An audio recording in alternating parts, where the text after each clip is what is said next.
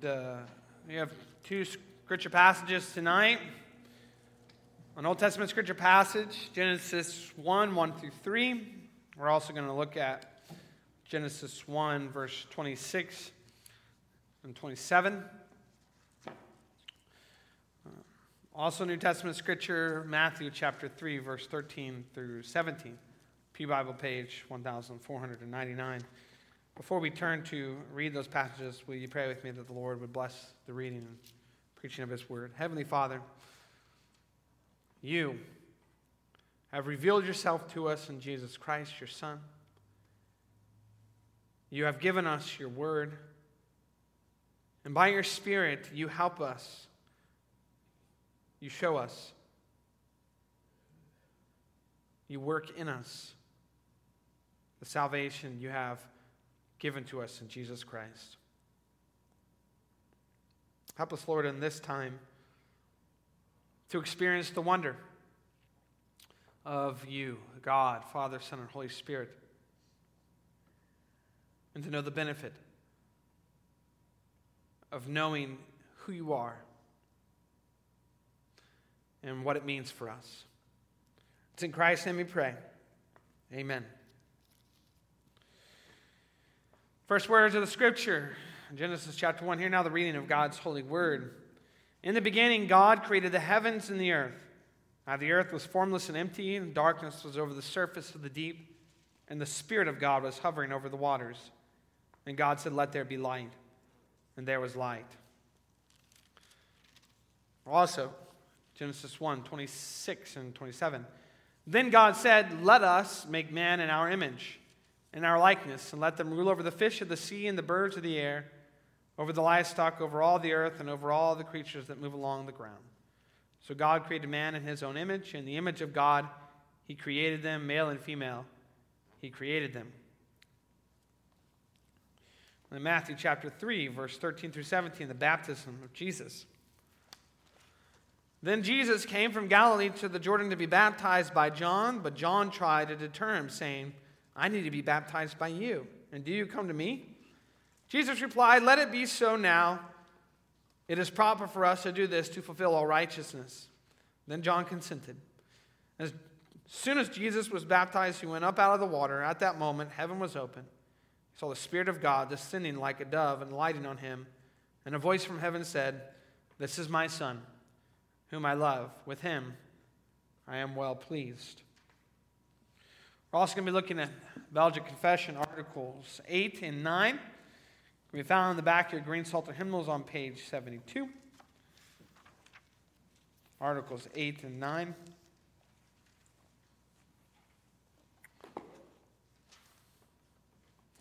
Uh, once again, I'm going to read from the Belgic Confession here in the back of our Green Psalter hymnals, but as we go through the sermon, I'm going to read from my book here just because I think it's a little bit easier to, to follow along. And some of the wording may be different, but the essence is the same, okay? So, Article 8 of the Belgic Confession God is one in essence, yet distinguished in three persons. According to this truth and this word of God, we believe in one only God, who is the one single essence in which are three persons, really, truly, and eternally distinct according to their incommunicable properties, namely the Father and the Son and the Holy Spirit the Father is the cause, origin, and beginning of all things visible and invisible. The Son is the Word, wisdom, and image of the Father. The Holy Spirit is the eternal power and might proceeding from the Father and the Son. Nevertheless, God is not by this distinction divided into three, since the Holy Scriptures teach us that the Father and the Son and the Holy Spirit have each his personality distinguished by their properties, but in such wise that these three persons are but one only God. Hence, then, it is evident that the Father is not the Son, nor the Son the Father, and likewise the Holy Spirit is neither the Father nor the Son. Nevertheless, these persons, thus distinguished, are not divided nor intermixed. For the Father has not assumed the flesh, nor has the Holy Spirit, but the Son only. The Father has never been without his Son or without his Holy Spirit. For they are all three co eternal and co essential. There's neither first nor last, for they are all three one in truth and power and goodness and in mercy. In Article 9, the proof of the foregoing article of the Trinity of persons in one God. All this we know as well from the testimonies of the Holy Writ, as from their operations, and chiefly by those we feel in ourselves. The testimonies of the Holy Scriptures that teach us to believe this Holy Trinity are written in many places of the Old Testament, which are not so necessary to enumerate as to choose them out with discretion and judgment. In Genesis chapter 1, 26 to 27, God says, Let us make man in our image after our likeness, etc. And God created man in his own image, male and female. He created them. In Genesis 3:22, behold, the man is become as one of us. From this saying, let us make man in our image, it appears that there are more persons than one in the Godhead. And when he says God created, he signifies the unity. It is true, he does not say how many persons there are, but that which appears to us somewhat obscure in the Old Testament is very plain in the New. For when, our, for when our Lord was baptized in Jordan, the voice of the Father was heard, saying, This is my beloved Son. The Son was seen in the water, and the Holy Spirit appeared in the shape of a dove. This form is also instituted by Christ in the baptism of all believers. Make disciples of all the nations, baptizing them into the name of the Father, and of the Son, and of the Holy Spirit. In the Gospel of Luke, the angel Gabriel thus addressed Mary, the mother of our Lord The Holy Spirit shall come upon thee, and the power of the Most High shall overshadow thee. Wherefore also the holy thing which is begotten shall be called the Son of God. Likewise, the grace of the Lord Jesus Christ and the love of God and the communion of the Holy Spirit be with you all. And, according to the AV, there are three that bear record in heaven the Father, the Word, and the Holy Ghost. And these three are one. In all these places, we are fully taught that there are three persons in one only divine essence. And although this doctrine far surpasses all human understanding, nevertheless, we now believe it by means of the Word of God but expect hereafter to enjoy the perfect knowledge and benefit thereof in heaven. Moreover, we must observe the particular offices and operations of these three persons towards us. The Father is called our Creator by His power, the Son is our Savior and Redeemer by His blood, the Holy Spirit is our Sanctifier by His dwelling in our hearts. This doctrine of the Holy Trinity has always been affirmed and maintained by the true church since the time of the apostles to this very day against the Jews, Mohammedans, and some false Christians and heretics as Marcion, Manes, Praxeas, Sabellius, Samosatenus, Arius, and such like, who have been justly condemned by the Orthodox Fathers. Therefore, in this point, we do willingly receive the three creeds, namely that of the apostles of Nicaea and of Athanasius, likewise that which, conformable thereunto, is agreed upon by the ancient fathers. That's a lot. We'll uh, hopefully be able to boil it down some.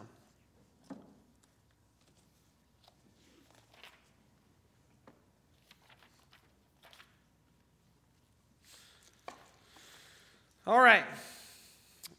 Uh, Christians have professed to believe in the Trinitarian nature of God for thousands of years. It's been a staple of orthodoxy, part of catechetical education and discipleship Yet, for many, being Trinitarian believing Christians does not go beyond the confession that God is one being in three persons Father, Son, and Holy Spirit. Maybe uh, a question we should ask about our confession is Trinitarians should go beyond simply understanding. Uh, maybe we should ask a question that the Heidelberg Catechism often asks about doctrines.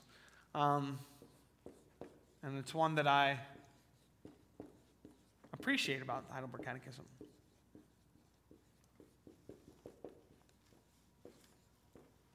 How does this benefit us? How does God being Trinitarian benefit us? What good does it do for God to be three in one? Um, besides the fact that that's who He is and knowing who He is and confessing to believe who He is is important. Um, how does it benefit us? So, our theme tonight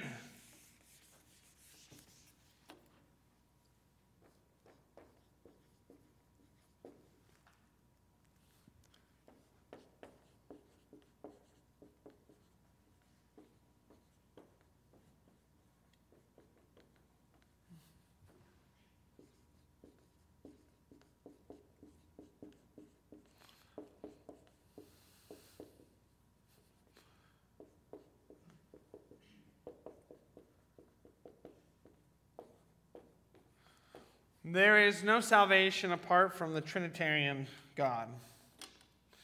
Stark, I know. We have four points. The first is one essence. Second, three persons. Third, the Bible, the Bible's testimony. Fourth, the benefit.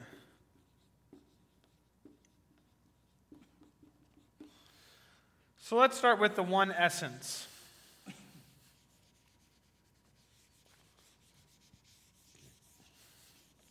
The core tenet of the Jewish faith, the one that made them stick out like a sore thumb amidst all their counterparts, amidst the, the Greeks and the Romans, was their monotheism. And we talked about, we've talked about before, the confession of uh, the Jewish people was the Shema. Hear, O Israel, the Lord our God, the Lord is one. You shall love the Lord your God with all your heart, soul, and mind. The beginning of that confession, the Shema, Hear, O Israel, the Lord our God is one. And so, monotheism is the belief in one God. There's uh, so many religions out there that I think it's helpful often to boil it down to uh, the fact that there can only really be um, three right choices. And that's because of all the religions out there, there are three main religions that are monotheistic there is Islam, and Judaism, and Christianity. And so, what you're choosing from are those three religions in essence, because they're monotheistic. And only one has the true God. There's no salvation apart from the Trinitarian God. We'll get to that. But the one essence is a part of the confession in Article 8 God is one in essence, yet distinguished in three persons. After talking about how we know what we know from the Word of God, right? It says, according to this truth and this Word of God, that this Word of God has revealed to us, we believe in one only God who is the one single essence. The one essence of God is the reason why the three persons of the Trinity are indivisible. They cannot be separated from each other. And it goes in this Article 8 on to describe uh, the three persons, but it says God is not by this distinction divided into three, since the Holy Scriptures teach us that the Father, the Son, and the Holy Spirit have each his personality distinguished by their properties but in such wise that these three persons are but only one God.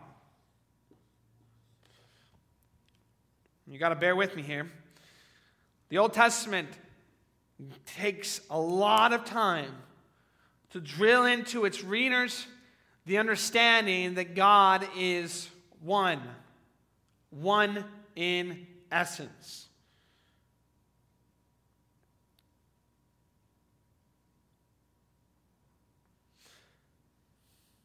And that is the basic confession of all who believe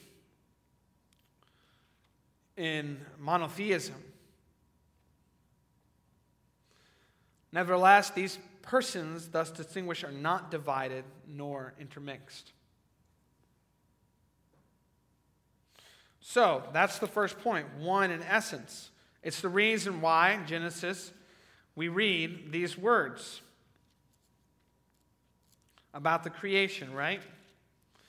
God said, Let us make man in our image, in our likeness, right? But then he said, So God created man in his own image. In the image of God, he created them.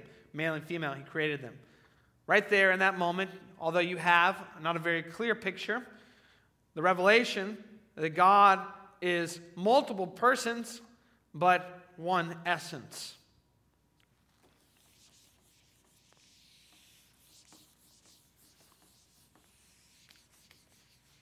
Second point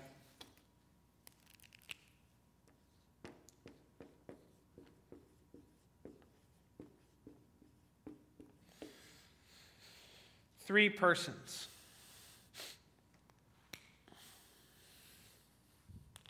What we have here is the Father, the Son, and the Holy Spirit.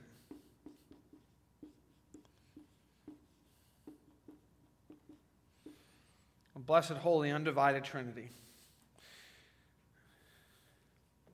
According to this truth in this Word of God, Article 8 says, We believe in one only God, who is the one single essence, in which are three persons, really, truly, and eternally distinct according to their incommunicable properties, namely the Father, the Son, and the Holy Spirit.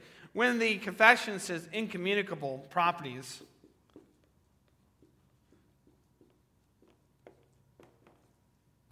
It's talking about the way we can distinguish between the persons without dividing them. And the way it does that is by their outworking, their work, right? The Father is the cause, origin, and beginning of all things visible and invisible. Remember your Nicene Creed began with We believe in one God, the Father Almighty, creator of heavens and earth. Right? The Son is the Word, wisdom, and image of the Father. The Holy Spirit is the eternal power and might proceeding from the Father and the Son.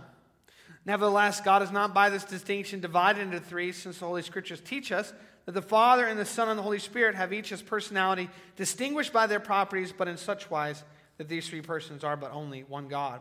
Hence, then, it is evident the Father is not the Son, nor the Son the Father, and likewise the Holy Spirit is neither the fa- Father nor the Son.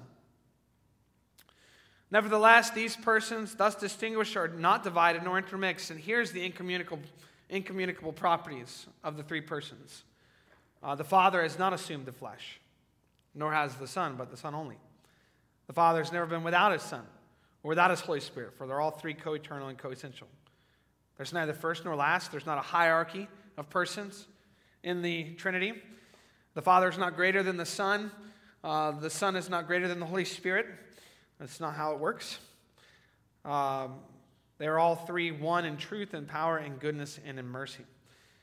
And uh, an explanation of this from the scriptures, where we see this division of persons, is the scripture passage that I read to you, Matthew chapter 3, the baptism of Jesus. I remember when I was uh, first a pastor in a small rural church in Rensselaer, Indiana. I had a visitor come to that church one day, and this was just when I was getting into theology, just when I was starting to dig into these things. And if you want to know why, uh, knowing your theology and knowing what you confess to believe is important, here's a, a real good example of that. If you question uh, your, your average evangelical today, they will not be clear to you on Trinitarian theology. Most of them are functional modalists. Um, they believe that um, the Father and the Son and the Holy Spirit are all the same person, just wearing different masks. But I was a, a, a, pastor in this small church in Rensselaer, and I had a visitor come, and I, I thought she was full of the Holy Spirit. She was worshiping, raising her hands. I was glad that she was there. I was glad that she was visiting. And afterwards, she came up to me and she said, um, So you, you believe in oneness, don't you? I was like, What do you mean? And she's like, Oh, you know, you, you believe in oneness. I was like, Yeah, God is one. No, you, you believe that, you know, that the Father, the Son, and the Holy Spirit, they're all uh, the same person. And uh, this is the confession of many people who are alive today called Oneness Pentecostals. And uh, she believed this. And, and I remember pointing her to Matthew chapter 3, the baptism of Jesus, and I said, Can you make sense of this passage? It says that when Jesus went down and, and, and was baptized into the water, that the Holy Spirit descended upon him like a dove, and that the voice of the Father came from heaven and said, This is my beloved Son in whom I'm well pleased. Does that make sense that, that uh, uh, that was all the same person. Jesus just happened to be swapping his masks out really fast or something. I have no idea how that works if you're a modalist, a oneness Pentecostal. Uh, but if I wasn't sharp on that, she could have came into our church and started um, spreading that false teaching. Uh, here in the baptism of Jesus, we see the three persons. Father, Son, and Holy Spirit, all present. And there are other places where that is the case as well.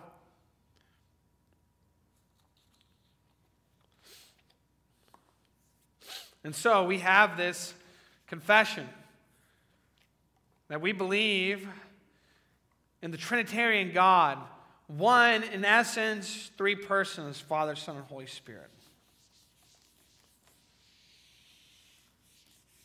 And I probably jumped the gun a little bit on the third point here, but there's some other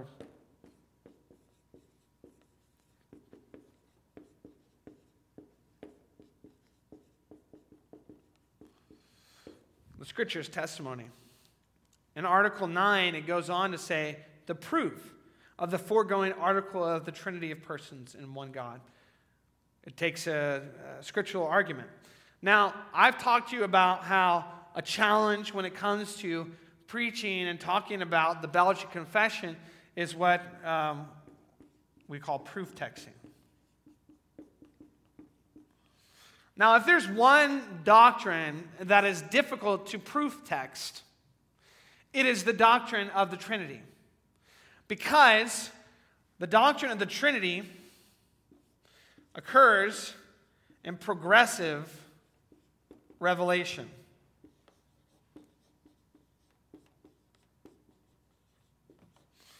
And when I say progressive, I'm not talking like political progressives or anything like that. I'm saying progressive as in moving forward in a direction, right?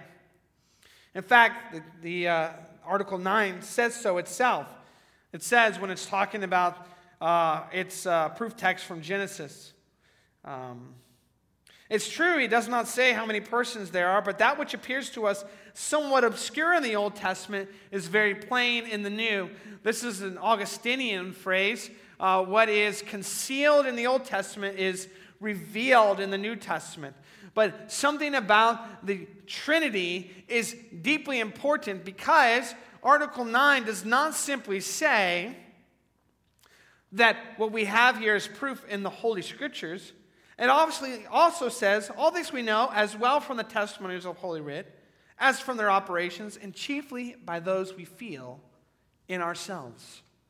And so the testimony doesn't stop at the Bible, and part of the reason why I would uh, say that is because um, the Trinity is a lived and experienced doctrine. It's not something that's simply written in the book. It's something that we experience on a daily basis. And in fact, it's something that the apostles themselves went through in a most wondrous way. Imagine being Jews growing up in the promised land around Jerusalem. And your whole life in rabbi school, you were drilled home God is one. Hear, O Israel, the Lord our God, the Lord is one. Over and over and over and over again. And then out pops a baby. And you see this baby grow up and you start walking and living with this baby. Well, the baby's not a baby anymore, it's a grown man. He's your rabbi. He's teaching you and he's telling you that he is the Son of God incarnate. And so you've got God the Father and you've got God the Son, and, and, and they're praying. The, the Son is praying to the Father, but they're, they're both God, and, and, and you're trying to wrestle with this and you're trying to deal with this, and you don't really know how to wrap your mind around it. And then the Son, this, this Son of God, dies.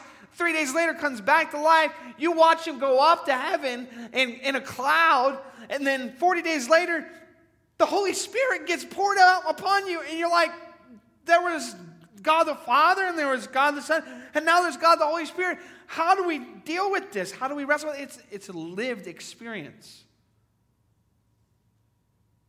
that the church had to deal with, wrestle with, and go through. And that's why you see a progression of understanding and grasp.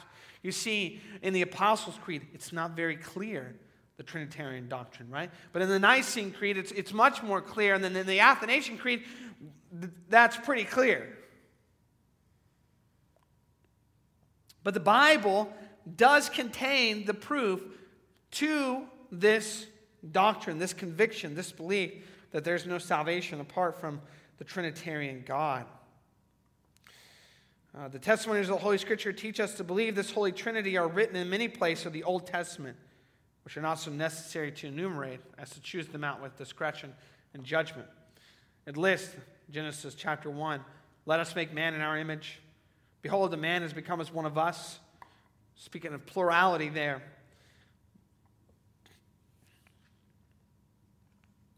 Goes on to talk about what is obscure in the Old Testament is very plain in the New. And it lists there, a proof text is the baptism of Jesus in the Jordan. The form is also instituted by Christ in the baptism of all believers. Make disciples of all nations, baptizing them into the name of the Father, the Son, and the Holy Spirit. But a particular note of the, um, uh, the uh, institution of baptism in Matthew chapter 28 is that the word, the name, uh, the, the word name is singular. So you would say, typically, baptize them in the names of the Father, the Son, and the Holy Spirit. But in order to express the oneness, the one in essence, and the plurality of persons, the three persons, Jesus says, Go make disciples of all nations, baptizing them into the singular name of the three persons the Father, the Son, and the Holy Spirit. Another proof text given is the Gospel of Luke. The angel Gabriel thus addressed Mary, the mother of our Lord. The Holy Spirit shall come upon you. The power of the Most High shall overcome thee. Wherefore also the holy thing which is begotten shall be called the Son of God. And likewise, that beautiful benediction that we often hear in services, 2 Corinthians 13, 14, the grace of the Lord Jesus Christ, the love of God, and the communion of the Holy Spirit be with you all. And um, that misreading of 1 John 5 7 that uh, is not original to the text, but has been often quoted throughout history, uh, can be found in the King James Version of Scriptures. The, there are three that bear record in heaven the Father, the Word, and the Holy Ghost. And these three are one. Uh, many people believe that that's um, a, uh, an error in recording that was purposeful because uh, the church wanted one singular place to find a one good proof text for the Trinity. And that's because the way we come to terms with the Trinity from the scriptures is a progressive detail from Genesis to Revelation. We are growing more and more in our understanding and revelation of who God is Father, Son, and Holy Spirit. And, and uh, it's not very easy to grab one text and say, there it is, boom. It's not as easy to do that as it is to, in terms of the Trinity, as it is to, to point to a text and say, see, this proves the divinity of, of Jesus. Or, or see, this proves that um, this proves this doctrine or this doctrine, because the Trinity is this all encompassing thing. It's something that's slowly revealed over time in the Bible's testimony. About this final point, though.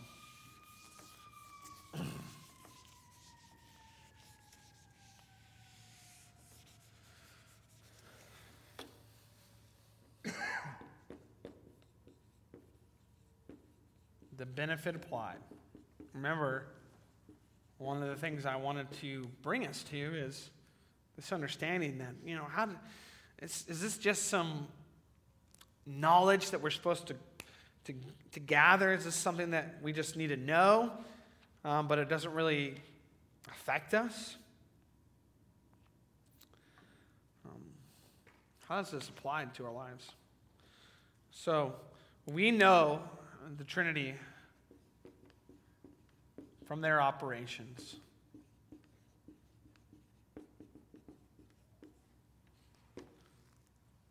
It says, chiefly by those we feel in ourselves. I want to make mention of this phrase in the Belgic Confession because often when we are talking about the Trinitarian nature of God, it can seem very heady, it can seem very um, academic, it can seem very to the books. It can seem very uh, theological and, and heavy and, and cerebral. And we don't realize how applicable and how important and how much of a comfort and a great wonder and beauty this doctrine is the God who is Father, Son, and Holy Spirit. We experience them in their operations. We feel them in ourselves. This is a deeply personal reality, an experienced reality. This is not simply cerebral, theological.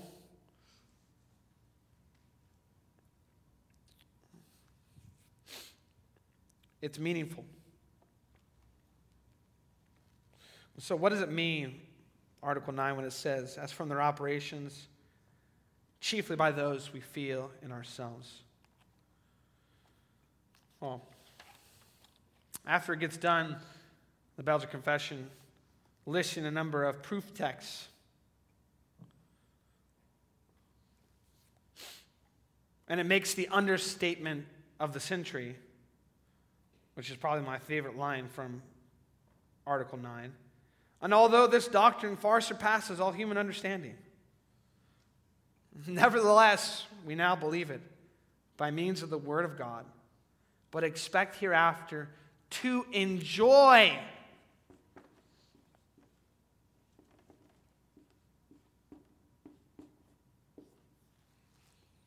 Perfect knowledge and benefit thereof in heaven.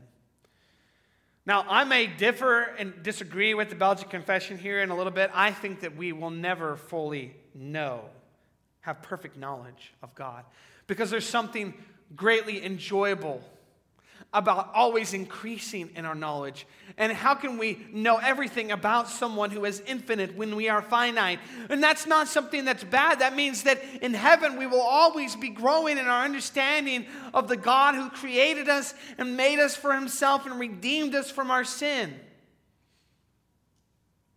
I mean, I don't know about you, but I don't want heaven to be static like what they say, a never ending church service. Oh, that sounds good to me, but as long as I'm not preaching. no, I'd always preach. I always want to preach. Moreover, the confession, confession says, we must observe the particular offices and operations of these three persons towards us. Do you, do you know what this confession is saying?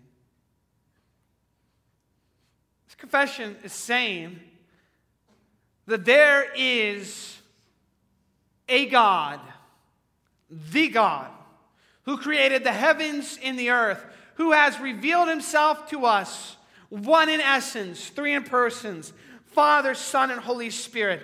Everything you see has been made by Him, is sustained by Him, created by Him.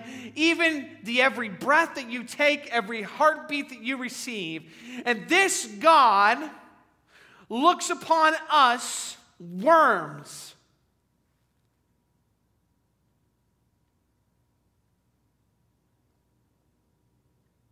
And He has offices and operations towards us. What you don't understand, what you need to grasp, is that God did not simply reveal himself to us as Father, Son, and Holy Spirit, the Trinitarian God, so that we could have our orthodoxy all in line and be proper, good Trinitarian Christians who know our creeds and who know that God is one in essence and three in persons Father, Son, and Holy Spirit. We've got all of our I's dotted and our T's crossed. We are proper, in line, theological Christians who know what we're talking about. No, God has revealed himself to us as the one true God, one in essence, three in persons, Father, Son, and Holy Spirit, so that we could experience him and enjoy him and be with him.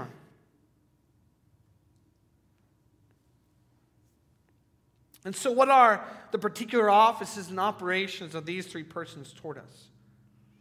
the Father is called our Creator by His power. I think of the Nicene Creed and the Apostles' Creed as well follows this form. The Son is our Savior and Redeemer by His blood. The Holy Spirit is our sanctifier by His dwelling in our hearts. So, Father, Creator, Son, Redeemer, Spirit, Sanctifier.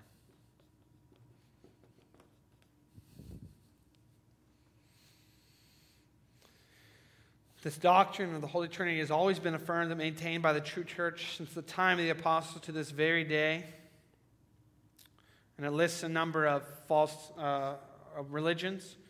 The Jews who have abandoned uh, God's revelation and Trinitarian nature, the Mohammedans, the is, uh, Muslims, Islam, false Christians and heretics, Marcion, uh, divided the, uh, the God of the Old Testament from the God of the New Testament.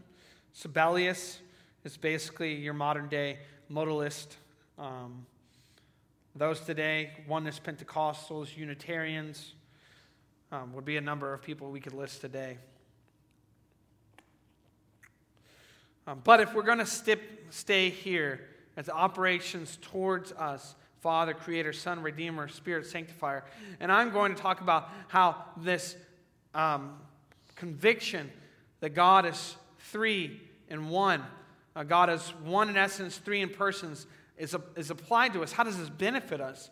Um, I'm going to stay right here, okay? Father, Creator, Son, Redeemer, Spirit, Sanctifier, and say this. Why can I make this conviction? There is no salvation apart from the Trinitarian God. Um, because um, salvation itself is Trinitarian.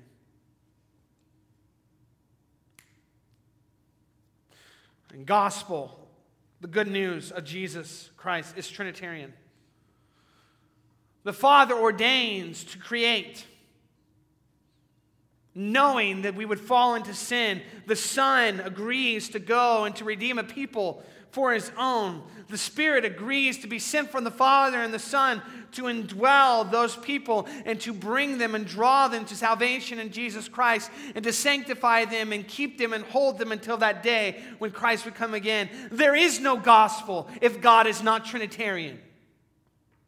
There is no good news if God is not one in essence, three in persons.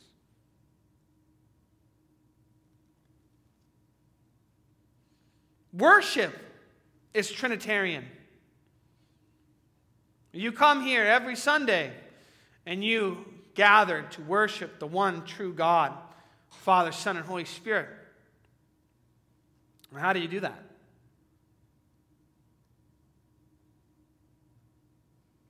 You worship the Father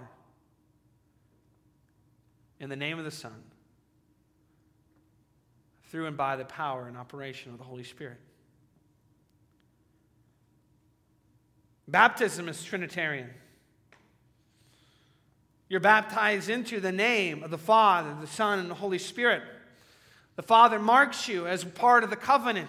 The Son promises to redeem you if you believe and trust in Him. The Spirit comes to apply the benefit, the application of the baptism to you. The Lord's Supper is Trinitarian. We just participated in it this morning. The table is set. And what do we do when we participate in the Lord's Supper? The Father invites us. The Spirit lifts us up to be seated in the heavenly throne room where Jesus is in the flesh.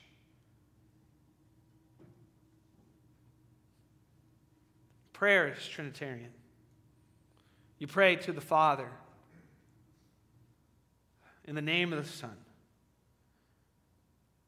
through the power and operation of the Holy Spirit.